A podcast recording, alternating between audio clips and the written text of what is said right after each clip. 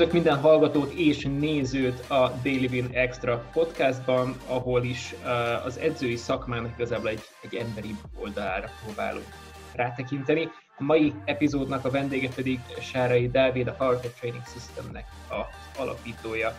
Üdvözlök, Dávid! Sziasztok! Szia, Marci! Üdvözlök itt a podcastban. Én köszönöm a meghívást. És, és akkor vágjunk is bele. Igazából így szoktam kezdeni ezt a, ezt a podcastot, hogy, hogy kíváncsi vagyok, hogy neked mit tesz ki egy jó edzőt, vagy mik azok a kvalitások, amik kellnek egy jó edzőnek. Nem is tudom, hogy kinél olvastam ezt, azt hiszem egy amerikai, talán a T-Nation-nél volt egy kommentben, nagyon tetszett egyébként az volt, hogy az az igazán jó edző, akihez anyukámat is leküldeném, és én is edzenék nála szívesen. Tehát, hogy egy jó edző az, akire rámernéd bízni anyukádat, aki nem biztos, hogy mondjuk jól mozog, vagy teljes értékűen tud edzéseket végezni, vannak limitációi, de mondjuk egy, egy olyan sportolót is, mint mondjuk én, fel tud készíteni akár egy versenyre, vagy, egy, vagy a céljainak az elérésére. Szóval szerintem az, az a jó edző, aki, akiben meg lehet bízni, akire rámered bízni magad, és, és a számodra legfontosabb embereket, és aki, aki azért a kompetencia keretein belül marad. Értem. És neked az egész mozgásos téma, ez, ez honnan indult, vagy neked mi a sportmúltad, ami, ami így behozta igazából az életedbe a mozgást? Na, ugye minden edző úgy szokta kezdeni, ilyen három éves korom óta sportolok, és a sport mindig is komoly szerepet Az egész családom része volt. Igen, igen, igen. Én nem szeretem az ilyen edzői bemutatkozásokat, de a lényeg az, hogy én nagyon kövér gyerek voltam, elképesztően el voltam hízva. Inkább a tanulás, illetve a, a zeneakadémián való ücsörgést tette ki a, a gyerekkoromnak a, a mindennapjait, szóval én nem vagyok az, aki gyerekkorom óta sportot, mániákusan írtózok mindentől, amire így rá kell állni, mit tudom én, gördeszka, síléc, ilyesmi. Ellenben amikor már nagyon kövér voltam, és nem jutottam megfelelő mennyiségű eh, pozitív élményhez így a csajozás területén, inkább csak a visszautasítások voltak a jellemzők, akkor, akkor azért kaptam egy-két olyan pofont, ami, ami elindított azon, hogy na jó, akkor csináljunk valamit, és ha már pofon, akkor tanuljuk meg kivédeni, és akkor karatézni kezdtem. A gimnáziumnak azt hiszem az első osztályában volt, még akkor Üllön laktam, nem messze van Budapesttől, Ferihegy után. És a lényeg az, hogy, hogy de már Pestre jártam be, és akkor ott azért mhm. szó, szóródtak a pofonok, és hát muszáj volt valamit kezdeni, és ez a karate ez egy jó opciónak tűnt. Úgyhogy én akkor kezdtem el karatézni, ez volt hát 18 éve talán. És hát a, onnantól fogva én, én, én a sport szerelmese lettem. Igazából azelőtt meg kosaraztam, de hát kövér, ala, alacsony srácként igazából én mindig azt hittem, hogy tök jó irányító vagyok, gyakorlatilag center poszton kellett volna lennem. Mm. Mindegy, szóval voltak ilyen konfliktusok, úgyhogy így kezdődött a dolog. A, és uh, említett a zeneakadémia, vagy zeneiskolát. Zeneakadémia, igen, igen. Zeneakadémiát. Milyen hangszere játszottál? Én zongoráztam, doboltam, meg hát az talán az egyik legférfiasabb hangszeren is játszottam a furuján, oh. úgyhogy igen, ezt kevesen tudják, hogy ez a legférfiasabb, de hát most már így képbe kerültek a hallgatók. Tehát uh, igazából én nem azért ültem a zeneakadémián, mert én olyan magas szinten játszom, nem, nem, a, a nagyapám volt Kossuth Díjas zeneszerző, meg a zeneakadémiának volt a, a, a rektora, meg a Zeneművészek Szövetsége főtitkár, és azért voltam állandóan a Zeneakadémián, mert én komoly zenei nevelést kaptam. Ellenben teljesen tehetségtelennek bizonyultam a, a, a zenélésben. Nagy virsli ujjaimmal zongorázni, az, az teljesen esélytelen volt. Úgyhogy a dob az ment. Egyébként szerettem dobolni, de aztán a karate jobban érdekelt. Ott is gondolom a ritmus, ezt, azt ott el lehet kapni. Meg a csattanások, ütések azért ott is tudnak jönni. Bizony, bizony. És hol kezdtél el karatézni? Én üllőn kezdtem el karatézni, egy olyan mester irányításával, akinek nagyjából annyi empatikus képessége volt, mint amennyi nekem így lett. Azt hiszem, ezt így átvettem tőle. Talán egy picivel érzékenyebb vagyok, mint ő, de alapvetően tehát ő mindent nem érdekelte semmi, és valószínűleg egyébként ez változtatott azzal az emberi, aki, aki lettem. Úgyhogy én rengeteget köszönhetek neki emberileg, de szakmailag semmit tehát emberileg nagyon sok mindenben segített, az, az a keménység, az a határozottság, amit ott kaptam.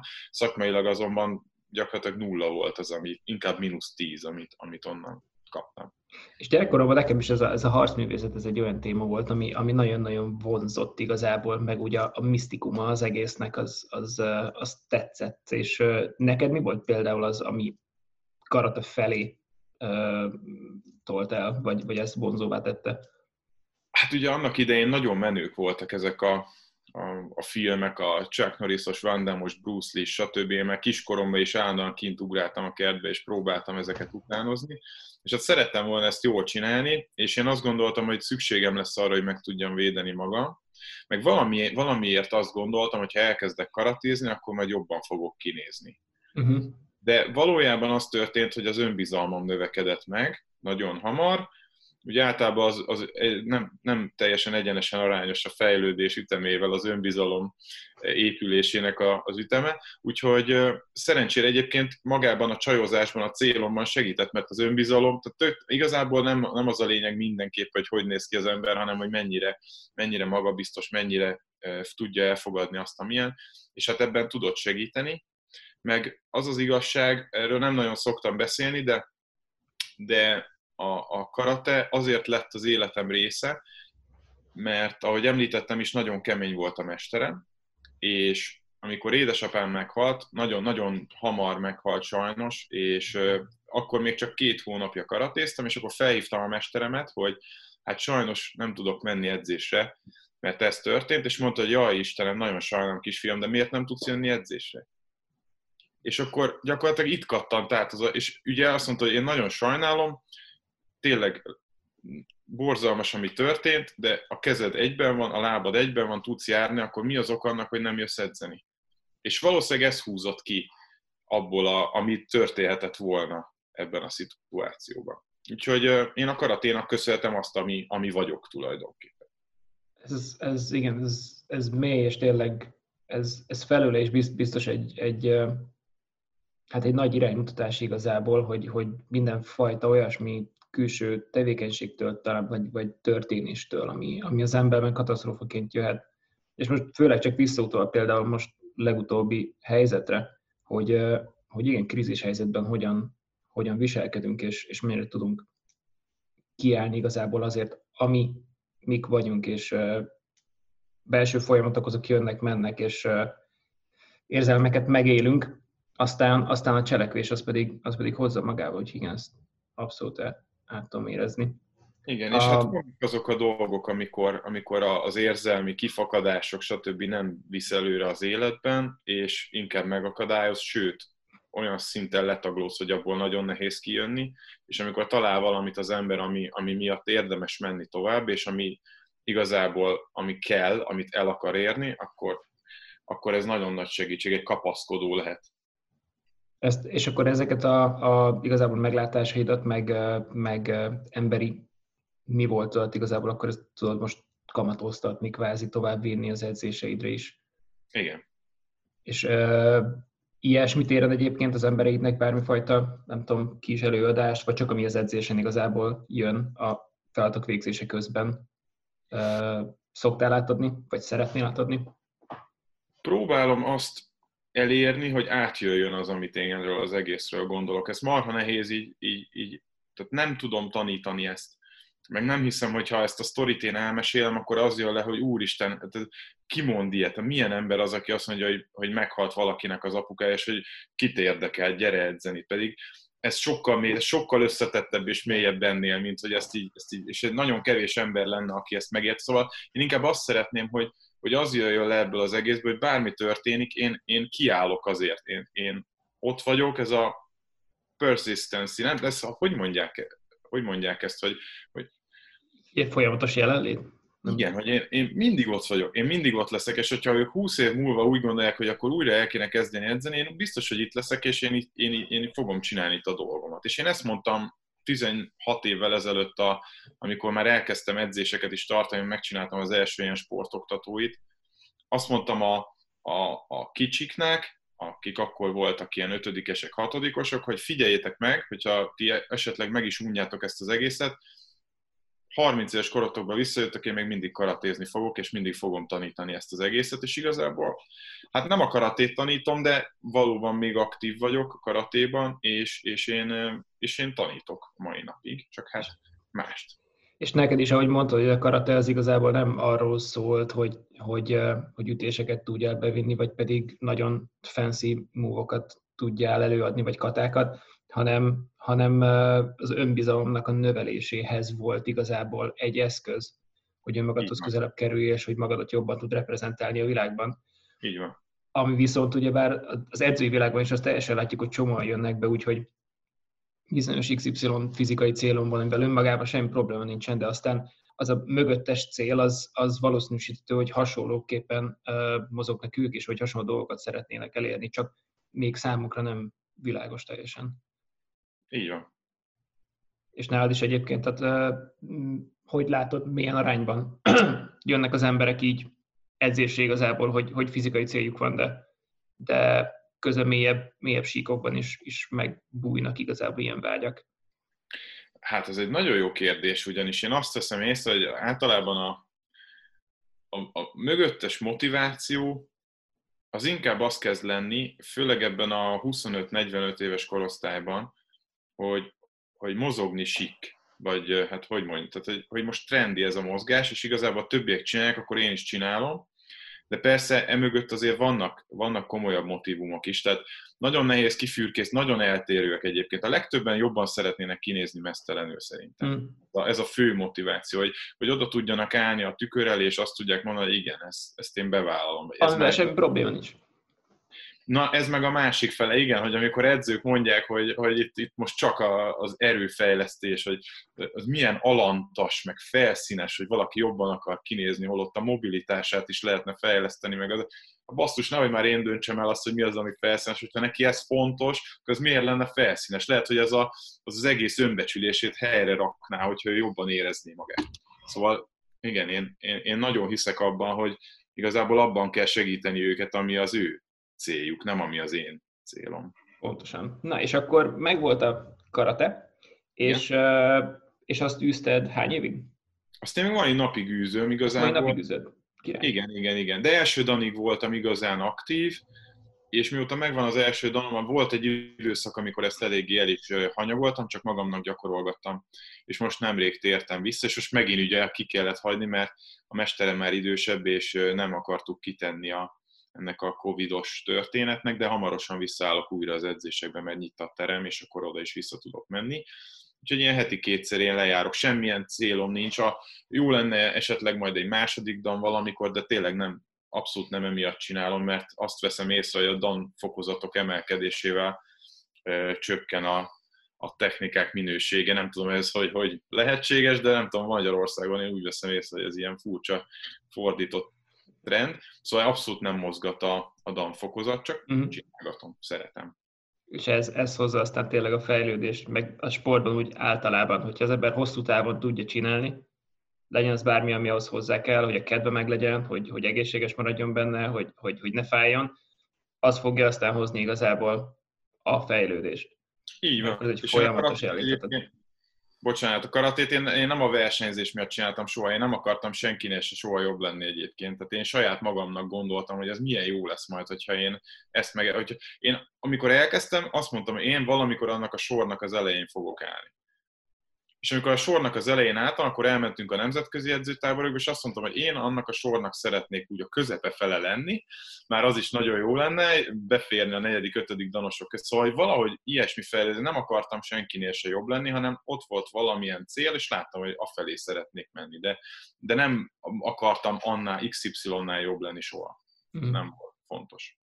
És akkor utána, hogy jött akkor maga az edzősködés az életed? Mondtad, hogy a karaténál már így felfelötlött az, hogy, hogy te valamikor szeretnél tudást átadni a fiataloknak, és akkor ez volt igazából az első ilyen ötlet, vagy ott a karatét már elkezdtél oktatni?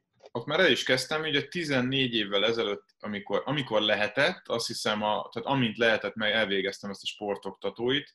Olyan régen volt, hogy én már nem is emlékszem rá, ez a karate sportoktatói arra emlékszem, hogy nagyon untam az elméleti órákat, viszont a, a, a kis Jenő engem még oktatott, aki a TF-ről jött, uh-huh. sportpszichológia, sportpedagógia, elképesztő egyéniség volt, óriási hatással volt, ő is rám egyébként, pedig csak pár, tehát mit 10-12 órában találkoztunk, egy fantasztikus ember volt. Nagyon nagy hatással volt a későbbi munkásságomra, talán a mai napig is. És a, szóval ez már 10, hát legalább 14 éve volt, amikor én elkezdtem edzéseket tartani. Tartottam 4-5 évig edzéseket, volt, volt, hogy volt 120 emberem egyszerre, csak abból szinte semmi pénzt nem kerestem, mert igazából azt a mesterem okosan, okos üzleti modelljének köszönhetően tulajdonképpen fedezte a költségeimet. Akkor itt üzleti tanácsadás, még nem tudom, izé tanulás is nagyban megvolt később. Meg, az, hogy hogy kell csinálni egy bizniszt úgy, hogy az nekem jó legyen, azt megtanultam az ő példát. Tudtam, hogy neki miért jó, és nem értettem, hogy nekem miért nem jó. Aztán mert azt kellett megérteni.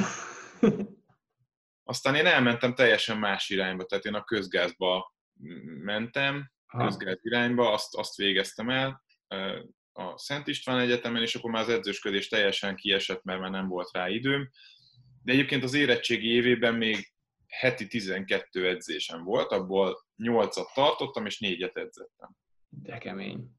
Szép. Például a mesterem empatikusságára egy nagyon jó példa, hogy amikor, amikor volt a, a bankett, az pont egy ilyen bemutató alkalomra esett, és akkor mondta, hogy, hogy azon kötelező a részlet, és mondtam, hogy nem tudok menni, mester, hát bankettem van, kötelező bankett. Azt mondja, valamit nem értesz.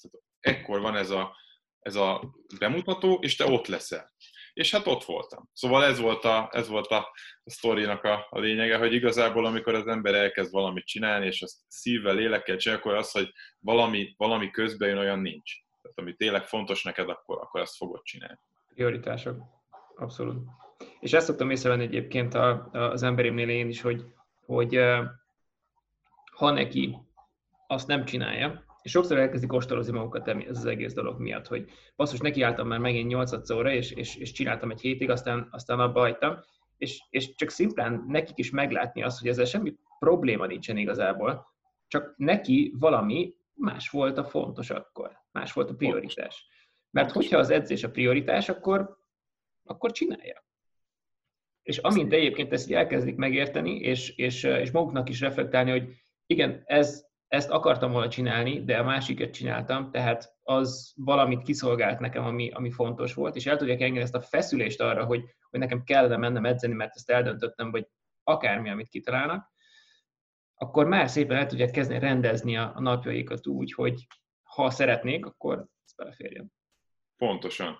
Ezért, ezért szoktam nagyon, nagyon, én azt hiszem, azt is írtam ki az edzői biomba a saját oldalunkon, hogy hogy én nem leszek az a fajta, én nem vagyok az a nagyon lelkizős típus, de hogyha van egy célod, és, és akarsz érte küzdeni, akkor fogok benne segíteni. Tehát abba, abba fogok tudni segíteni. Az, hogy, meg, hogy, hogy, a, a, hogy én motiváljam a, valakit a, a cél, tehát a, ugye a motivációt azt alapból nem tud tőlem jönni, hiszen az belülről jön.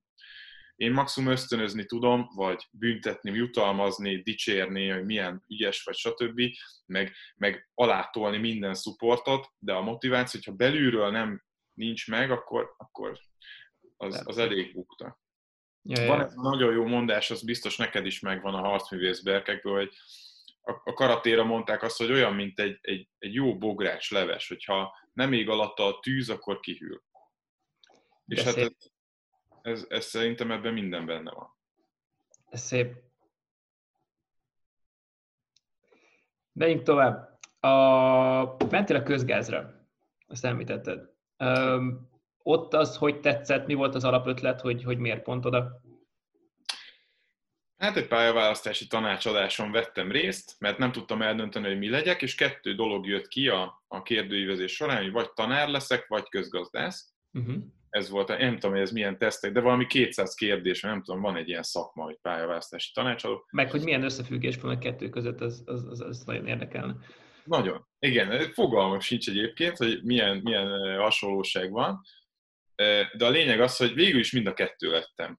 Tehát, hogy ez nagyon érdekes, hogy igazából mind a kettő lettem, mert, mert tanítok a mai napig, én nagyon szeretem magamat egy picit ilyen tanít, tanár, tanítóként apostrofálni, illetve azért közgazdási, közgazdász is vagyok, tehát azért imádom csinálni marketinget, nagyon-nagyon szeretem ezt, a, ezt az egészet. Bár amikor elindultam, én még nekem ötletem se volt, hogy mit fogok csinálni ebbe a közgazdát. Nagyon jó ez a gazdálkodás menedzsment szak, mert igazából mindenből kapsz egy kicsit, de semmit se tudsz igazán, mm. úgyhogy ez tipikusan egy ilyen nagyon jó képzés arra, hogy egy picit mindenbe belelásson az ember, de semmihez se értsen. Úgyhogy utána nagyon jó volt a marketing irányba elmenni. Logisztikával kezdtem, nagyon hamar kiderült, hogy én arra nem vagyok képes, mert, mert nem vagyok ez a, ez a nagyon detail-oriented, hogy, hogy mindig a, ugyanazt csináljam repetitíven, betartva a szabályokat, az nem én vagyok, az nekem nem fog sajnos menni, úgyhogy nekem valami kreatívabb kellett.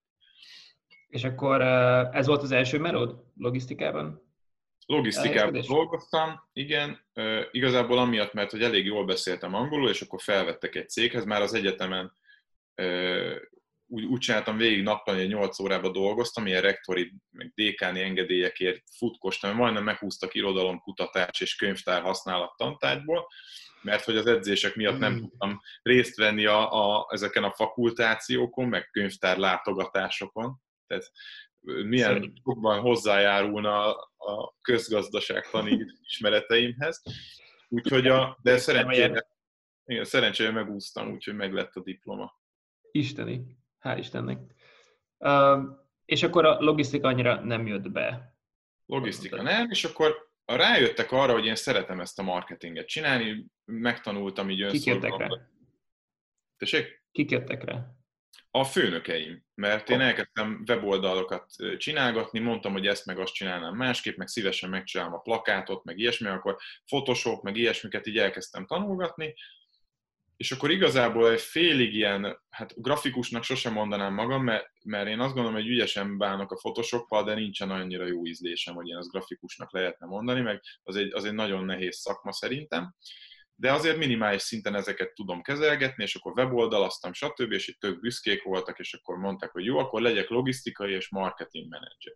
Na és akkor így lettem logisztikai és marketing menedzser, akkor elkezdtem nagyon belemenni a marketingbe, minden elérhető anyagot akkor külföldről megtanultam, és hát utána kerültem a, a, az Ermethez egy elég hosszú folyamat után, és hát az Ermednél pedig összetalálkoztam a Pozsonyi Zsoltival, meg a Takács Kingával, meg a Benkovics Edittel, meg ezzel az egész Ermedes társasággal, és onnantól kezdve már igazából a marketing se érdekelt annyira, mint az, amit ők beszélgetnek szakmailag, és az már, ha azt hallani, azokat a beszélgetéseket, na az már önmagában egy szakmai továbbképzés volt.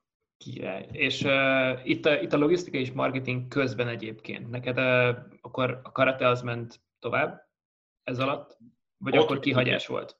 Ott még igen, aztán amikor az Ermednél dolgoztam, akkor már abba kellett hagynom, mert ott annyi, annyi meló volt, hogy egyszer nem fért bele. Tehát, hogy, ja, és tehát ott, ott, ott tényleg azt kell, hogy mondjam, hogy folyamatos túlórák voltak, hétvégi programok, stb. Egyszerűen nem fért bele már az hmm. életet. És ott az Ermednél egyébként ott is mind marketinges érkeztél egyébként, vagy ott, ott már ez a mozgás téren kezdett belefolyni dolgokba? Nem, abszolút csak marketing. Ők igazából tudták, hogy én edzéseket is tartok, meg, meg azért megvan a, a, az edzői végzettségem, de, de nem, nem az volt a lényeg, nem is érdekelte őket ez egyáltalán, őket az érdekelte, hogy a TRX legyen népszerű, és azt hiszem, hogy ez talán sikerült is. A, én, én már hát egy, egy jó, talán öt éve, vagy négy éve nem vagyok ott, de, de azelőtt senki nem ismerte a TRX-et, és amikor én elkezdtem ezen dolgozni, azt hiszem, hogy azért elég nagy szerepem van abban, hogy a TRX-et sikerült megismertetni az emberekkel. És nem is kevés emberrel. Igen. Bár egyébként hozzáteszem, hogy azért nem, én, nem az én népszerűségem, meg nem az én tudásom kellett ahhoz, ez abszolút a Pozsonyi Zsoltinak a, a fantasztikus tehetsége, meg az, hogy ő is olyan, mint, mint, mint a legjobbak, hogy így ebben hiszek, ezt csinálom, és így átüt az egész. Tehát nem ő a legjobb tanár, nem ő a legjobb, nem ő a legjobb, hogy mondjam, marketinges, nem ő a legjobb szélszes, de imádja csinálni, és ez, ez, ez átüt, és ezt, ezt több mint 3000 edző tudja mert szerintem Magyarországon. És talán ezt teszi az egyik legjobbá. Így van. Őt. Tökéletes. És akkor maga a, az edzőség felé haladás, akkor, akkor őket mondhatjuk kvázi, mint, mint mentoraidnak, akik, akiktől igazából ezt az egész dolgot elkezdted magadba szipolyozni, vagy akiktől látni, hogy, hogy ú, lehet így is? Azt mondanám inkább, hogy a, a, az a tudás, ami ott felhalmozódott, és ugye mivel ott azért elég pici cég, összefolynak a, a feladatkörök, tehát gyakorlatilag az anyagok beszerzés, az, hogy én folyamatosan írogattam nekik, hívogattam őket, hogy küldjétek már az anyagokat, stb. Minden az én kezembe futott össze, és nyilván átolvastam, tele volt helyesírási hibákkal, stb. Ők nem ebbe jók és ugye a grafikusra is közösen együtt dolgoztam, aki, akinek a feladata volt, szóval én akarva akaratlanul beszippantottam azt a tudást, amit ott, amit ott, ami ott felhalmozódott. A képzésekre elmentem, pont azért, hogy láss, hogy tudom majd azt eladni, mivel tudom marketingelni, stb. Tehát én olyan vagyok, hogy a, amiben nem hiszek, amit nem ismerek, azt nem tudom, azt nem tudom marketingelni, mert, mert hogy mondom meg, hogy annak mi az előnye, hogyha én se tudom, a, én se ismerem. Szóval az összes képzést elvégeztem, az összes tankönyv létrehozásában részt vettem, és, és ez, ez segített abban, hogy gyakorlatilag az, a, ami tudásod felhalmozódott, azt én, azt én internalizáltam. És, és ez, ö... mennyire szép, hogy, egy, hogy, hogy egyébként tényleg egy, egy tök mellékes dologként, mert hogy ugye, ugyebár a marketingelése volt neked a fő célod, tehát ennek egy mellék, mellékágazataként, egy melléktermékként fölhalmozódott benned ez a mennyiségű tudás. Igen, ez fantasztikus volt, egy óriási szerencsém volt egyébként.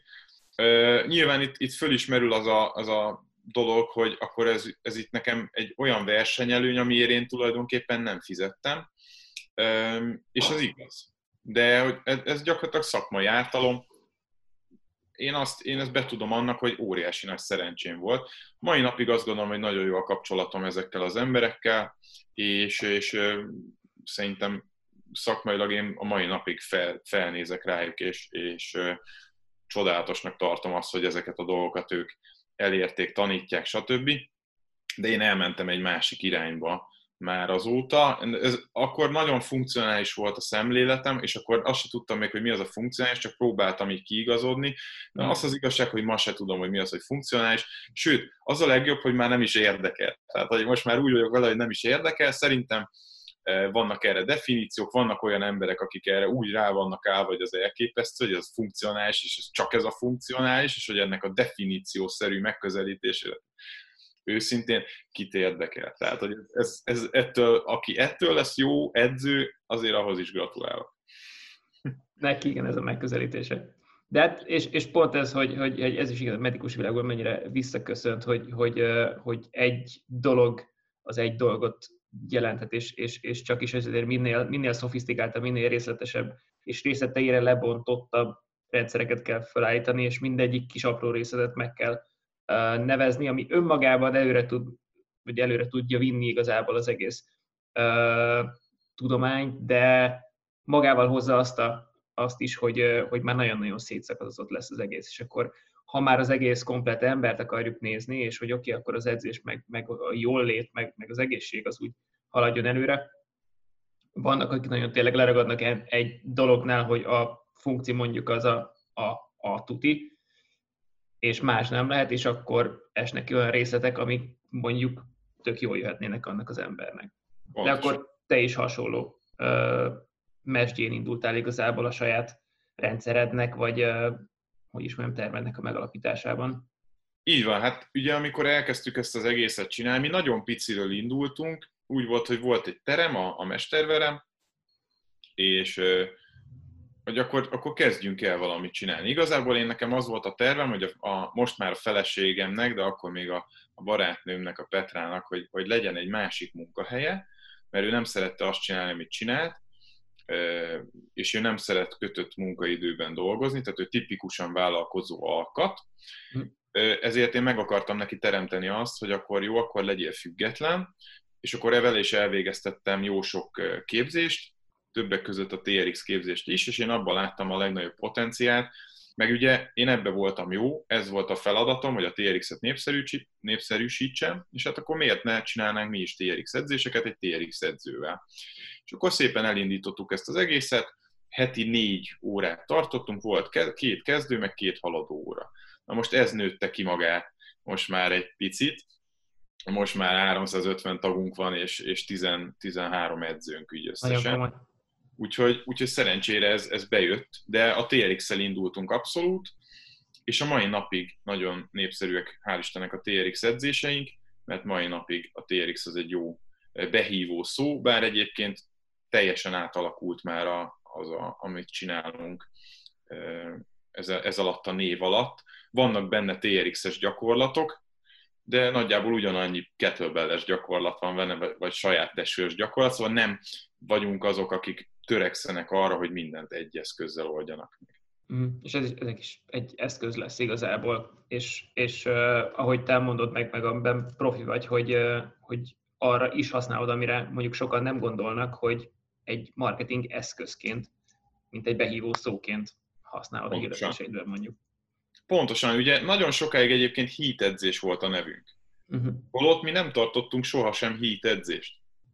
Ugye, tehát ez is egy nagyon érdekes dolog volt, ugye a hitet is onnan lehet támadni, ahonnan az ember akarja, ugye a high, high intensity interval training, bármit rá lehet húzni. Igen. Tehát minden, ami magas intenzitású, intervallumos, azt, azt, azt lehet.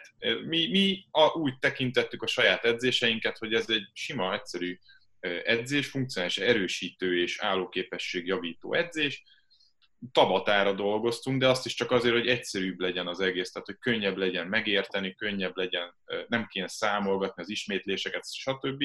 Uh-huh. És akkor emiatt, amiatt lett hit, mert rengetegen kerestek erre a, a kulcsszóra. Tehát és én meg marketinges vagyok, hát akkor kihasználtam ezt a, ezt a kis előnyt. A mai napig rengetegen keresnek rá, hogy hit, és ők mind a Power Cat-re pottyannak, pont azért, mm. mert még azért a keresőmotorok nem, nem felejtenek olyan könnyen. Nagyon jó. És uh, akkor, ahogy kihallom, akkor igazából neked az edzői szakmádban, ahol például a biznisz része, ugyebár egy biznisznek a felfuttatása, és, és önmagad marketingelése, vagy a cégednek a marketingelése, az egy abszolút fontos pont, neked ez a része, ez igazából az erősséged is hatalmas nagy előnyöd van ebből, és ennek köszönhetsz rengeteg mindent. Pontosan. Én, én azt gondolom, hogy jó marketingesnek kell lennie egy edzőnek, mert hiába vagy te a világ legjobb edzője, hogyha erről senki nem tud. Tehát a, igazából én a marketingben én nagyon meghaladottnak tartom azt, amit én tanultam annak idején, és amit sajnos a mai napig látok és tanítanak, hogy próbálok reklámmal megszórni mindenkit, tehát mint hogyha a megafonba beszélnél mindenkinek, hogy, és folyamatosan, és még, és még, mint amit a tévébe is halára unod a Durex reklámot, vagy meg mit tudod, tehát most csak mondtam egy példát, nem pont a Durex a lényeg, hogy a, de az például kifejezetten idegesített, meg a Tenalédi, meg ezek a, a, ezek a dolgok. Meg most elmentek a férfiak, most beszéljünk a hüvelygombáról. Igen, na, tehát ez, ez mi? Ez milyen dolog? Na szóval én, én nem vagyok ennek a marketingnek a híve, én azt mondom, hogy én azok, azoknak szeretném eljuttatni azt, amit én mondok, akiknek ez fontos. És én, én törődöm azokkal, akiknek ez fontos, és én, és én hozzájuk beszélek, én hozzájuk kommunikálok, én nekem megvan a véleményem, amivel nem kell egyetérteni, de mindenféleképpen valamilyen szinten én törődöm azokkal az emberekkel, akik minket követnek. Én, én foglalkozom velük, én, én a saját magam megközelítését publikálom, és ehhez lehet vagy vonzódni, vagy eltaszítani. És én megköszönöm mind a kettőt, mert ha, ha követnek, az azt jelenti, hogy nekik fontos az, amit én mondok. Ők hiányolják, ők írnak nekem, hogy most mi van, rég nem volt poszt, vagy, vagy ilyesmi. Tehát, hogy ez, ez a jó. Vagy ha minden héten küldenék hírlevelet, meg őszintén, hogyha ha, ha mondjuk nézed a postafiókodat, nagyon kevés olyan hírlevél van, amire már úgy vártál, nem? Hogy így küldik, hogy heti újdonságok, minden, de hogyha nem kapnád, nem jutna eszedbe, hogy hú, bakker, hol van Most már az EMAG hírlevél, nem? Hogy, hogy az így kit érdekel, hogy megjön, inkább törlöd francba, hogyha nem érdekel, vagy hogyha unatkozol, megnyitod. De, de pont azt szeretném elérni, hogy azok, akik követnek, azok olyan információt kapjanak, amik nekik hasznos, vagy annak a speciális kis szegmensnek fontos. Úgyhogy én ebben a marketingben hiszek ami releváns, az igen, az, az, az még mindig, ami, ami az embereinek, és főleg így, ugyebár, mint célközönség, er, erről is, is én is rengeteget tanultam a Pannitól csak, hogy, hogy megint csak, hogyha nincsen az definiálva, akkor az befolyásolni fogja az, hogy mit közvetítesz, mert hogyha mindenkinek szólsz, ahhoz, akkor senkihez nem szólsz, és, és akkor az anyagod is úgy áll össze, hogy akkor ugyebár a legtöbb ember nem fogja betalálni, de mégis idegesíti, ezért inkább ki fogja szórni. Pontosan. És nem, nem, szerintem nem árulok el nagy titkot, és lehet, hogy senki nem fog velem egyet érteni. Én örülök, hogy senki nem ért velem egyet, mert akkor nekem ez versenyelőnyű marad, de szeretném ezt, ezt egy picit hallatni a hangomat ez ügyben. Én egyébként fogom, fogom majd a, a fiatal edzőket, van is egy fiatal edzők csoportom, már több mint 800 edzővel. Tehát én szeretném hallatni majd a hangomat, csak mindig van egy kicsit a prioritásban följebb lévő dolog, de azt, azt akarom elmondani, hogy, hogy mindenki a lehető legnagyobb célközönségre próbál célozni, hogy majd abból lesz valami. Én meg azt mondom, hogy a lehető legkisebb célközönségre kell fókuszálni, aminek pontosan tudom azt, hogy mi a problémája, ismerem a nyelvezetét, tudom, hogy milyen kérdések foglalkoztatják, és nekik adok erre választ. És legtöbbször, ez... És legtöbbször ez a saját múltunkból jön, ugyebár, mert hogy, hogy nekünk ugyebár megadatik az a fajta, és ott van, csak sokszor nem veszük észre, mert hogy annyira természetesnek veszük, hogy ja igen, túl voltam, például nálad az, hogy, hogy elhízott gyerek voltál, és akkor, hogy ezen hogyan dolgoztál, és léptél túl rajta, az neked egy adott dolog volt. Most már úgy tekintesz vissza rá, hogy jó, egy nem kívánt dolog volt, és persze túl vagyok rá, de hát ez bárkinek sikerülhet.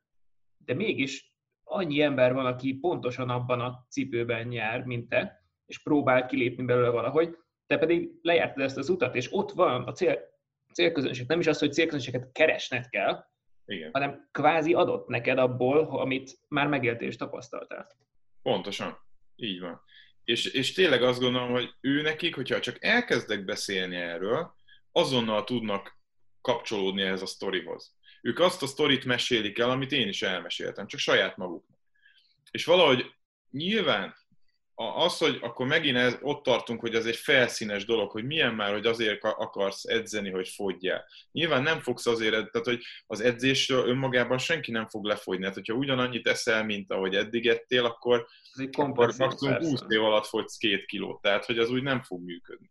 De ha már valamire rá tudnak csatlakozni, akkor onnantól kezdve, és elfogadnak engem, mint ennek a kis közösségnek a vezetőjét, vagy nem is kell, hogy a vezetője legyek, de egy véleményvezérét, akire, aki, akiben megbízhatnak, aki, aki, aki olyat mond nekik, ami hasznos, ami neki is már bejött, akkor elképzelhető, hogy tudom formálni, tudok változtatni az életükön. És, és valahol ez, ez egy nagyon szép dolog szerintem, hogy, hogy változtatni, és, és mi nagyon büszkék vagyunk rá egy a PowerCat kapcsán, hogy mi rengeteg én tartom a mai napig, mi nagyon sok ember életét változtattuk meg. Vannak, akik már nincsenek nálunk, de a mai napig követnek minket, mindenhova szívecskéznek, kommentelnek, stb., mert, mert a mai napig valamit kaptak tőlünk. És hogyha már nem is adnak pénzt, és nem, nem is emiatt csináltuk ezt az egészet feltétlenül, de, de, de ez, egy, ez egy jó leső dolog, és, és én erre nagyon, nagyon büszke vagyok például. És például nehéz időkben egy ilyen dolog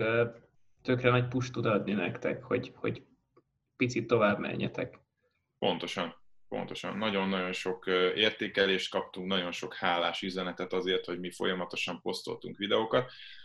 És akkor ment egy óriási, nem tudom, hogy ez, erről beszéljek-e, nyugodtan állítsál le, de, de igazából nekem a halálom az volt, amikor elkezdték hosszú sorokon keresztül ilyen gyűlölködős posztokba, hogy milyen dolog az, hogy ingyenes edzés videókat rak ki az ember. Ment, egy, ment, ment igen egy kis csatározás az interneten erről, igen. Igen, és hogy akkor a, mi tönkre tesszük a fitness, meg minden, és én mindig csak azt kezdem, hogy ezek az emberek hol voltak az elmúlt tíz évben. Hát beírod a YouTube-ba, hogy edzés, és kidob 100 millió ingyenes edzést. Hát ehhez nem kell edzőnek lenni. Hát bárki ingyen tud edzeni, élete végig annyi anyag van fönn a Youtube-on. Hogyne. És itt is az emberek, akik, akik ezt meg fogják nézni, tehát a te ingyenes edzésed, az valamiért vagy már vonzódott hozzád, vagy pedig egy olyan, olyasmit dolgot, vagy, vagy szimpatikus volt az arcod vagy ö, egyszerűen, és akkor azért klik erre, de hogy, hogy csak úgy random egyébként az emberek azért, mert meglátják, hogy ingyen edzés, főleg az, hogyha egy, nagyon sokan csinálják, nem fognak csak azért elkezdeni követni.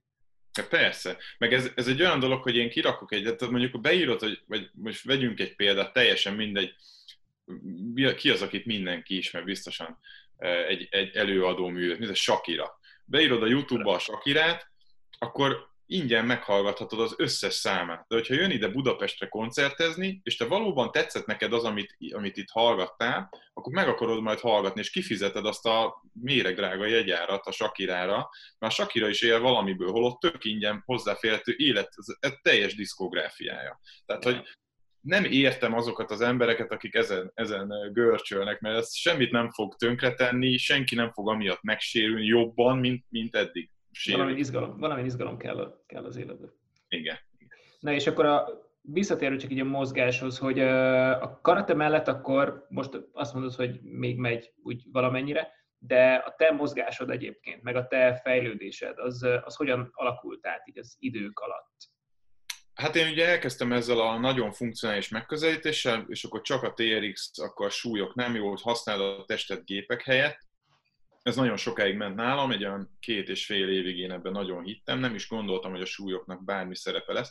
Egyébként meglepő, visszanézegettem a képeket, videókat, stb. marha jó formában voltam. Tényleg, tehát, hogy elképesztően jó formában voltam, nagyon erős voltam abban, amit én csináltam. Azt, azt, azt hiszem kimaxoltam. Tehát én nem is akartam annál nagyon erősebb lenni. Aztán viszont jött egy, egy fuvallat, és akkor elkezdtem a, az erőedzések felé kacsingatni, és akkor rájöttem, hogy mégsem vagyok annyira erős. És az, az egy tök jó dolog volt. Én mindig azt mondom, hogy érdemes, tehát a fitness nyelve az angol, én nagyon szeretem az angol nyelvet, így gagyogok rajta, és, és azért külföldről nagyon sok jó információ, és vannak olyan edzők, akikre felnézek, akiknek nagyon jó gondolatmeneteik vannak, amikre én szintén ugyanazokat a sztorikat el tudom mesélni, amiket ők, uh-huh. rákapcsolódom, és akkor ő náluk láttam azt, hogy milyen jó mondjuk a deadlift, meg milyen jó mondjuk a, a, a floor press, stb., és akkor hoppá, hát ezeket nem is ismerem ezeket a gyakorlatokat, és akkor nézzük meg.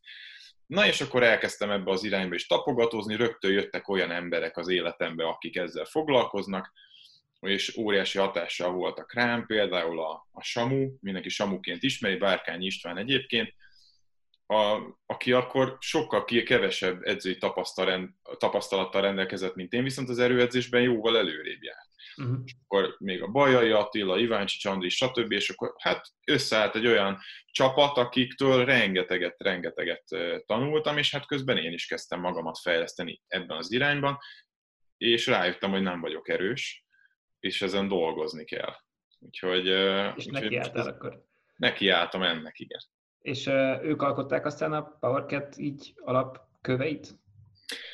Ö, ugye nekünk meg nem kapjuk, amikor, amikor csatlakozott hozzánk, a, ugye az Andriséknak én csináltam a marketingét, a, a uh, Synchron Gym néven mentek, uh-huh. de azért, azért döntöttünk úgy, hogy, hogy egyesülünk, mert már annyira közösek voltak a célok, annyira közösek voltak a, a, a dolgok, összefonódtak a tevékenységeik, közös workshopokat tartunk, stb., hogy, hmm. hogy már nem volt értelme külön menni, mert együtt nagyobbak és erősebbek tudunk lenni, és egy közös branddel erősebbek tudunk lenni, mint, mint külön-külön.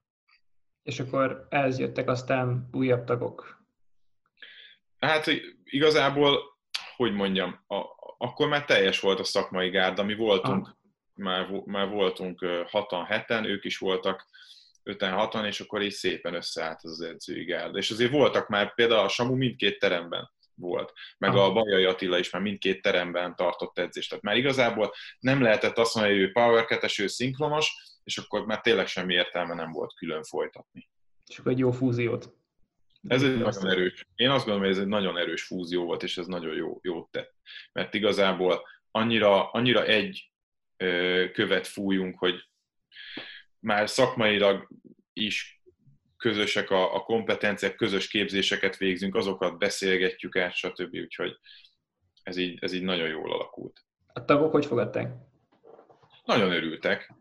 Fő, főleg ők is azért, mert ők is, tehát a mi, a mi edzői közösségünk az olyan, hogy Igazából én a power én azt gondolom, ez egy esernyő szervezet, mi nem ö, saját tudást halmozunk föl, nálunk az edzőknek vannak tudásai, de nyilván ezeket megosztjuk a, az edzőink között, és hát vannak ilyen edzői értekezletek, stb., és nagyon sokat tudunk elszívni a másiktól, magunkba szívni, és azt internalizálni, és a saját magunkéként továbbadni a tanítványoknak, sportolóknak. Ami, ami egy, szerintem egy nagyon-nagyon jó dolog. És mindenki mindig tanul valami újat, és akkor ezt beposztolja, vagy, vagy az edző értekezleten megbeszéljük, és így folyamatosan tudunk fejlődni. Úgyhogy ez így, ez így jó. Jó hangzik. A magánéletedről kérdezném még egyet, hogy, hogy mesélted, hogy, hogy a barátnőnek igazából uh, alakított ki azt a helyet, hogy, hogy, hogy, hogy tudjon edzést tartani, vagy olyan dolgot csinálni, ami nem időhöz, és, uh, vagy időhöz kötött annyira. Hogyan alakultak itt a, a, a magánéleti dolgok igazából, hogy egymással, egymás mellett ezt jól tudtak csinálni, mert nekem például, tehát nekünk a Pannival kiderült, hogy mi együtt elindítottuk az Enjoy-t, és, és, és ott nem tudom, egy év volt, hogy ami kiderülje, hogy nem, együtt nem, és megmaradunk szépen külön saját utunkon, és akkor egyébként otthon együtt vagyunk. Hmm. Nektek ez, ez a dinamika, ez, ez hogy ment? Úgy van, hogy hát nálunk van egy domináns fél, meg van egy kevésbé domináns fél, és én vagyok a dominánsabb. Általában az végső soron az van, amit, amit én mondok, és igazából a Petrának ez nagyon tetszett, ez az egész dolog, amit képviselünk, és nem mondom azt, hogy ez az én kreálmányom, mert szerintem nyugodtan kijelenthetem, hogy ez a kettőnk kreálmánya. Nyilván én nekem vannak ötleteim, stb., de a Petra meg formája. Mert hmm. ahogy biztos nálatok is volt az, hogy, hogy, hogy mondtál valamit, akkor ő mondta, hogy ez így nem jó, vagy ez nem ebben a formában, stb. A Petra is olyan, aki szépen lassan, ugye lassú víz partot most, és akkor szépen elkezdi formálni, de egyébként ez jó, mert az én végletekig merev gondolkodásmenetemet így ki tudja zökkenteni. Fölidegesítem magam, három hétig üvöltözök, és akkor a negyedik héten meg megvalósítom azt, amit ő javasolt, és így mindenki boldog. Úgyhogy ez egy jó szimbiózis, én azt hiszem, hogy, hogy mi, mi viszont azért vagyunk jók együtt, mert, mert ő segít abban, hogy én ne legyek egy elviselhetetlen ember. Amúgy, hogyha minden, minden úgy lenne, ahogy én akarom, akkor az utcák tele lennének halott férfiak és terhes nőket, tehát ez, ez, sem, ez sem lenne normális. Úgyhogy mindenképpen jó, hogyha ha van valaki, aki engem leállít, visszahúz, megfékez egy picit, de önmagában mi ketten megyünk előre és támogatjuk egymást mindenben. És hogyan látod, hogy ez a, a, az egész üzletes igazából egymáshoz simulás, meg, meg egymásról tanulás, ez a párkapcsolatokban is, is megmutatkozott, meg, meg ott is előrendítetteket? Nálunk jól működik, igen. Azt, azt kell, hogy mondjam, nálunk jól működik, és, és nagyon jókat tudunk beszélgetni ezekről a dolgokról. Egymást, tehát nem kell messzire mennem akkor, hogyha az edzéstervben egy picit vannak kérdésem, ez vajon hogy megy, ez, ezt hogy kéne, milyen terhelési sémával, stb. Akkor mindig ott van, és ő is segít.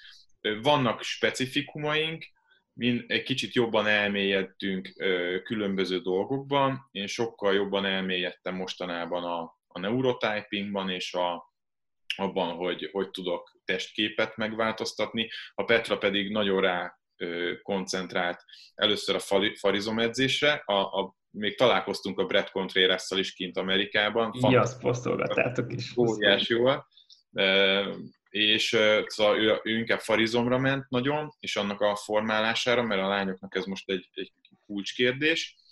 Most? És, és most. Reméljük, hogy ez így is marad, igen. Ez egy, ez egy olyan trend, amivel egy együtt lehet élni, valljuk be. És a, a másik pedig a, a most a terhe, terhessége miatt most ráment erre a, a terhességi előtti, közbeni és utáni állapotoknak a, a hatékony és tudomány alapú megközelítésére. Szóval most ott is egy amerikai képzésben vesz részt, és most azt csinálja, úgyhogy ő most egy picit ezzel foglalkozik, és egy picit ezzel megy az agyamra, de nyilván ennek is az lesz a következménye, hogy a Power kijön majd egy olyan ö, rész halmaza is, ami, a, ami ezekkel a dolgokkal fog foglalkozni. Részben már működik egyébként. Hmm.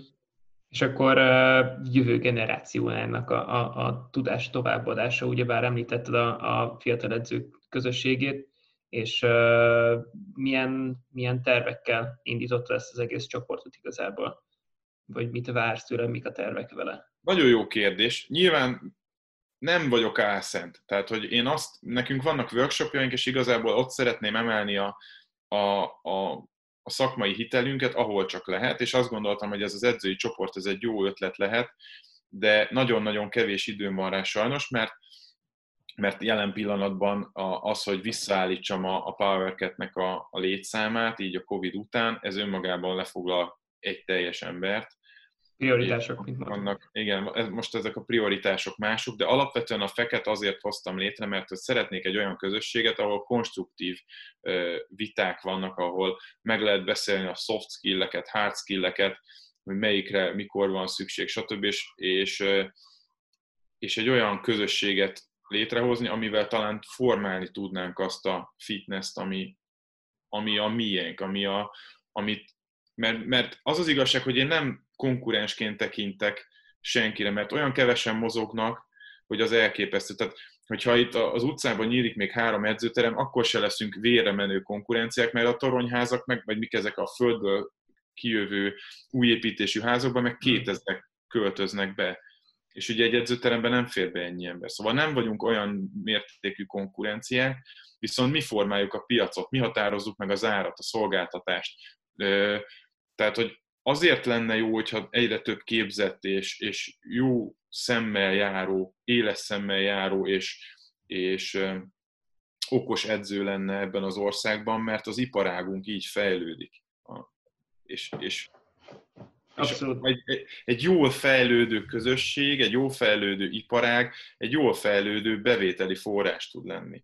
Nem úgy, hogy valaki mondjuk elkezd edzést tartani, és, és 500 forintokért tart edzést, és kiég, és stb. és olyan edzéseket tart, amiben százak mennek tönkre, és azoknak meg elmegy a kedve a sportolást, és azt adják tovább, hogy úristen, hát ez a sport, én megpróbáltam, ez nem működik, na erre nincs szükségünk és itt is egyébként tehát a, a te tudásod ehhez, tehát ott mondjuk hogyan tud az ember kompetitív lenni, hogy, hogy nem csak az árral lehet mondjuk konkurálni. Az, hogy, hogy tényleges azt az egyéniséget megteremteni, lehet, hogy külsőre edzés, edzés, de annyi sok személy, személyi szint lehet belevinni egy, egy edzésbe, amivel megint csak tök egyedi tud lenni. Plusz a sztoria mindenkinek ugyebár full egyedi, úgyhogy megint csak, hogyha erre tud hangsúlyt fektetni, akkor, akkor sokkal jobban tudja ezt az egészet tükrözni aztán a világ felé is.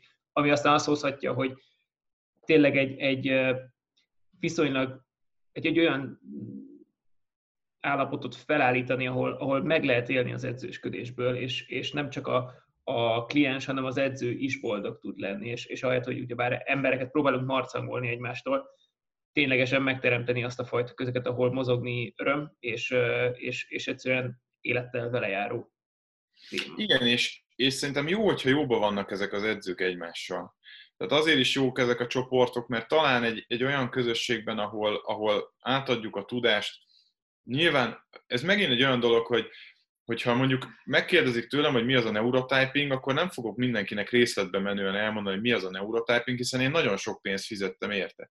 De és akkor hülye leszek elmondani azt, hogy, hogy mi az a neurotyping, meg egyrészt nem is tudnám úgy, mint azon a tanfolyamon, akkor nekem is kéne csinálni egy tanfolyamot, stb. És akkor, de a lényeg az, hogy azokat az általános dolgokat, amiket viszont érdemes átadni, azt érdemes átadni. Tehát ez, nem, nem szabad őrizgetni ezeket a dolgokat, mert, mert a tudás az, az meghal akkor, hogyha őrizgeted, viszont tud fejlődni. Lehet, hogy mondjuk a Brett Contreras, hogyha nem, nem adja közzé a hip és azt mondja, hogy ezt megtartja magának, az, az egész világ szegényebb lenne ezzel. Viszont ő így egy olyan entitássá nőtte ki magát, hogyha valaki farizmot akar építeni, az, és kerek feneket akar, és mondjuk bikini versenyző, nem tudom minek hívják ezt, akar lenni, az megkerülhetetlenné teszi a Brett Contreras-t.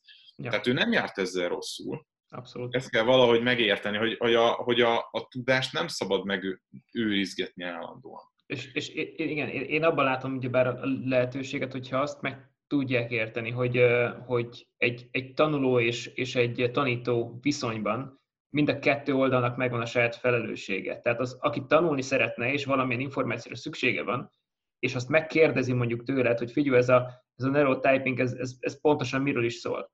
Valószínűleg nem fogod neki végig elmondani, hogy figyelj, akkor most előadom neked azt a, izét, azt a három hétvégényi anyagot, vagy nem tudom mennyit, amit ott tanultam, mert és ezt ő sem várja el szerintem, csak hogy kb. körbén, hogy ez miről is szól, hogy ő neki egyébként az ő, ami, ami érdekli meg, amilyen emberei vannak, annak hasznos lehet-e vagy nem. És itt is nem a, nem a neurotyping lesz az edzésmód.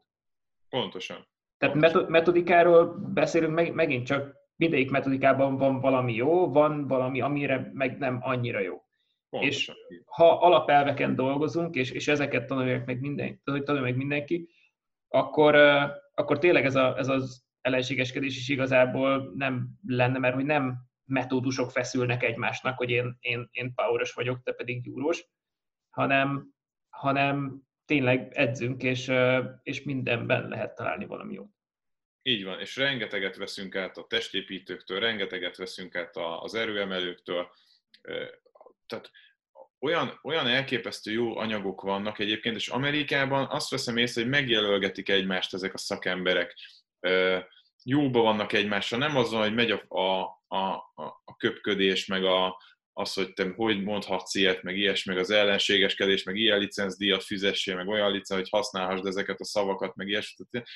Ez teljesen elképesztő, hogy, hogy mit tud, mit tud el szabadulni, hogyha ha ilyen, ilyenekbe megyünk bele. Tehát ez már inkább egy másik modellt feltételez, az amikor valaki olyan autoritás akar lenni, hogy, meg, hogy, hogy megkerülhetetlen lesz, de erővel. Az mm. nem fog menni. Az, az, szerintem ezt, ezt érezzük is, hogy ez, ez nem fog menni. Ja. Meg a konkurencia egyébként önmagában abszolút nem egy, egy negatív dolog. Tehát a konkurálás, hogy, hogy, hogy versenyhelyzet van igazából, hanem az egy versenyhelyzetben ugyanúgy az, a, pontosan az ember rá van kényszerül arra, hogy, hogy a, a szakmai tudásának és, és készségeinek a legjavát adja. És ezáltal mind a kettő fél ugyebár segíti a másikat ebben, hogy, hogy figyelj, ténylegesen a legjobb énedet tudjad ebbe az egészbe beleadni. Így, Így van. kielégítjük egymást igazából. Úgyhogy abszolút szükséges az, hogy, hogy megjen ez a kapcsolódás, szerintem is egymás felé is, mint, mint, mint az edzők. És a tudás megosztás, ez megint csak, hogy ha valaki kíváncsi valamilyen dologra, én is abszolút így vagyok ezzel, hogy ha kérdeznek valamit, biztosan, hogy válaszolok. Mert hogy, hogy attól ő is jobb lesz, attól aztán én is jobb leszek, és ez gyönyörűen tud aztán fejlődni. Igen, és ez, ez fontos egyébként, és ezt szeretném, hogyha már úgyis edzőkkel, edzőkről beszélünk, és talán edzők hallgatják ezt majd többségében, hogy, hogy az, hogy valaki, valaki csinál valamit, és ahhoz oda kommentelni, hogy ez így szar, ezt így nem lehet csinálni, ez veszélyes, ez eleve kontextusából kiragadni egy gyakorlatot nagyon, nagyon merész dolog. Ha kiragadunk kontextusába, azt meg lehet kérdezni, esetleg, hogy az miért így csinálod. Mert mert sok esetben nem látjuk a, a mögöttes információt. Volt egy, egy videó a, LeBron Jamesről talán, hogy, hogy valami nagyon hülye módon googolt, mondjuk negyed googolást csinált, és onnan dinamikusan jött vissza, és akkor mindenki elkezdte, hogy ez nem googolás, nem, nem ér le a fenek a földre, stb. És hát hogy lehet elmagyarázni, a világ legjobban fizetett, egyik legjobban fizetett sportolóját, mert nem fognak olyat csináltatni, ami neki problémás, és az ideje több, egy percet többet ér, mint nekem egy egész hónapom. Tehát biztos, hogy nem engedik majd a rosszul csinálni, tehát lehet, hogy annak a gyakorlatnak volt cél, hogy az ember megkérdezni, hogy ezt miért így csinálod, akkor lehet, hogy kapna rá egy választ, ami, ami adekvát mondjuk, és amiből ő is profitálna. De olyan ellenséges kommentek jönnek, két hete végezt az OK-ét, kijön a suliból, és már leírja, hogy egy nyakkörzés veszélyes, hát ez, ez, ez olyan elképesztően vérlázító, hogy az hihetetlen. Ez, ez tényleg, ez valahogy ezt, ezt át kéne ültetni. Biztos, hogy ez minden szakmában így van, de hogy én, én türelemre intenék mindenkit, hogy, hogy előbb kérdezzünk, merjünk kérdezni. Hát, hogyha kapunk egy olyan választ, amiből tanulunk. Na igazából, és pont ez volt egyébként az ötletem ezzel az egész podcast hogy, hogy emlékeztem, hogy nekem is voltak olyan időszakaim, amikor, amikor úgy, úgy mindenben csak azt, azt féltem felfedezni, hogy hú, most megmondom ennek, hú, most megmondom annak is, hogy ezért, mert, mert hogy valamit, valamit tanultam valamiről, ami abban a kontextusban, az tökre igaz volt, és ezt próbáltam, ugye bár kalapácsom van, és akkor minden szöget beverek, amit, amit látok. És ja, hogyha, hogyha ez nyitottságot próbáljuk mutatni, hogy, hogy tényleg a, ez, ez vezet igazából nekünk is a, a tudásunknak a megszerzéséhez, és, és, és folyamatos, ez egy, tényleg egy véget nem érő tanulás, akkor igen, akkor, akkor, akkor tudunk beszélgetni, és akkor, és akkor tudunk együtt fejlődni. Igen, és nem feltétlenül kell egyet értenem, tehát nem feltétlenül kell nem. nekem úgy googolnom, de, de ha megtudom, hogy ezt miért csinálja, akkor még lehet, hogy abból profitálhatok is, hogy mondjuk egy negyed googolásból dinamikusan följövök, az, az hogy megedzi a, a, a combizmokat, és ez melyik részét edzi a combizmoknak, és az mondjuk a robbanékonyság szempontjából miért lesz fontos, akkor lehet, hogy ezt az én edzéseimben is valamilyen formában, ha nem is pont így, de kamatoztatni tudom. De attól nekem még nem kell mindenkit úgy googoltatnom, hogyha mondjuk erőemelő versenyző a, a, az emberem, akkor nem fogok vele olyanokat csináltatni, ami neki teljesen fölösleges. Szóval kontextus, mindig kontextusába kell kezelni ezeket. Jó, szép. Szerintem ez záró gondolatnak gyönyörű is lesz, így együtt és tudjunk haladni előre. Ha az emberek többet szeretnék tudni rólad, hol tudná megkeresni, és, és róla többet olvasni, követi a munkásságot? Hát talán a, a PowerCat-nek a Facebook vagy Insta oldalán szoktam én publikálni, de az infokukat powercat.hu-ra küldött e-mailek, azok kivár, tehát az, azok mind hozzám érkeznek be, azokat én olvasom, úgyhogy bátran, nyugodtan én, én szeretettel várok minden. És az Insta is, meg a Facebook is PowerCat PowerCat, igen, úgy meg, ha beírod, hogy PowerCat, akkor nagy valószínűséggel. Van egy ilyen macska eredel is valahol Kínában, ez annak idején adott okot egy kis parád, de szerencsére megoldottuk, itt levédettük ezt a, ezt a márka nevet, úgyhogy ez a miénk, úgyhogy itt mindenki megtalál minket. Nálunk is, amikor az Enjoy Team tudtuk a Pannival, akkor nézegettük, hogy oké, okay, létezik már egy ilyesmi dolog, és, és veszem cigarettamárka, meg, meg vibrátormárka, az volt kettő. Ó, igen, a mi is így jártunk, az is vibrátor, úgyhogy jó, ez, ez, ez nagyon kö, sok összefonódás van ebben a két tudományterületben. Szuper. Lenne még úgy három kérdés, amit meg szoktam kérdezni az embereintől. Az első, hogy milyen uh, nem edzéssel kapcsolatos könyvet kellene szerinted uh, az edzőknek, vagy igazából az embereknek elolvasni, ami, ami hozzáadott neked sokat az életedhez? A Stephen Covey-nak van a, a sikeres, a, a nagyon, vagy hogy van, nem is tudom, én angolul olvastam, a, a legsikeresebb emberek hét szokása, vagy a sikeres emberek hét szokása, nem tudom, valami ilyesmi. Seven Habits of Successful People. Igen, azaz. Highly, yeah. success, highly, highly, highly mit tudom, igen, igen, valami ilyesmi a címe angolul, úgyhogy ezt nagyon-nagyon ajánlom mindenkinek, és nem csak elolvasni, hanem alkalmazni a, a hétköt. Tehát a, a fő gondolatokat én, én minden nap próbálom az életembe belecsempészni, és a legfontosabb az, hogy proaktív, proaktivitás. Mi alakítsuk a környezetünket, és ne, a, ne reagáljunk, ne reaktív módon. Hát főleg, ha vállalkozók vagyunk, persze. Nagyon szuper. A második kérdésem, hogy milyen olyan folyamatos anyagot fogyasztasz, akár írott sajtó, akár podcast, amit, ami kitölti most az életed? Hmm. Sokakat követek Instagramon, Facebookon, az amerikaiak közül. Én mindenkinek nagyon javaslom a, a könnyed, nyers, olyan, mint én, ebből a szempontból, de sokkal nagyobb tudása én, hogyha már azt tudnám, amit elfelejtett, nagyon örülnék, az a Joe DeFranco, uh-huh. neki a podcastjai óriásak, a, a DeFranco-nak a, nem is tudom, DeFranco's Industrial Strength Show, ez a uh-huh. Industrial Strength Show, ez a címe, van már, mit tudom én, hány év, az zseniális, olyan jó humora van, annyira jó, élvezem hallgatni. Szakmailag azért bele lehet kötni egy-két dologba, de minek? Tehát, hogy az ember élvezi hallgatni. Amúgy az Instagramon követek gentil kórékat, tehát nagyon, nagyon sok, nem akarok az összeset végig sorolgatni, a Bolt, Bolt hát Michael Bolt is követem, diplomatikusan maradjunk ennyiben. Jó. Alkalmazva a kritikai gondolkodást próbálom kiszűrni azt, meg. Ő, azt óriási tapasztalata van, fantasztikus eredményeket érnek el, ennek ellenére nem tudok mindenben egyet érteni vele sem. És talán nem is kell. Nem, de nagyon sok mindent lehet tanulni tőle is. Így van. És uh, harmadik kérdés, uh, kit ajánlnál erre a sóra, hogy meginterjúolok mindenképpen? Egy, egy személyt kell mondani? Ha egy edző, aki mondjuk rád nagy hatással volt, ki lenne az, aki, akitől szerinted az élettörténetéből tudnának sokat tanulni a fiatal edzők?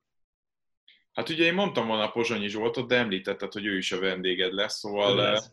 Figyelj, ő is lehet, mint hogyha még nem tudtad. Igen, szóval a, a Pozsonyi Zsoltit mindenképpen mondanám. Várjál. Teljesen én a, én a Bajai Attilát mondanám egyébként, a Bajai, és nem, az az érdekes, hogy vele nem mindenben értek egyet, sőt, egy csomó mindenben abszolút nem értek vele egyet, de, de ő is nagyon nagy hatással volt rám, a mai napig nagyon meghatározza a véleménye azt, hogy én, én hogy edzek, miképpen edzek, és talán azt mondhatom, hogy őre is hatással van az, amiket én javasolok néha.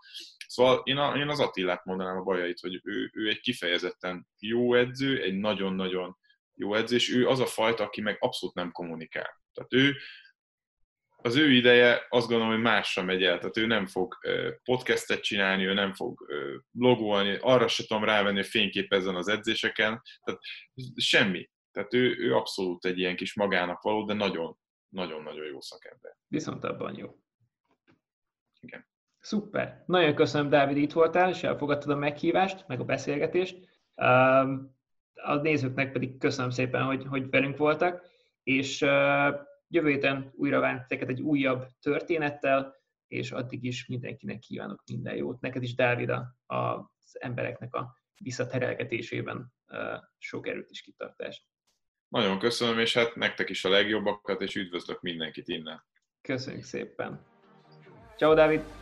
Sziasztok! Köszönöm, hogy velem tartottál a Daily Win Extra eheti epizódjában. Ha bármilyen kérdésed lenne, vagy többet szeretném megtudni a munkásságomról, látogass el a benemarci.hu weboldalra, Benemarci mozgás és mentálkos Facebook oldalra, illetve a Benemarci Instagram oldalra. Szép napot kívánok neked!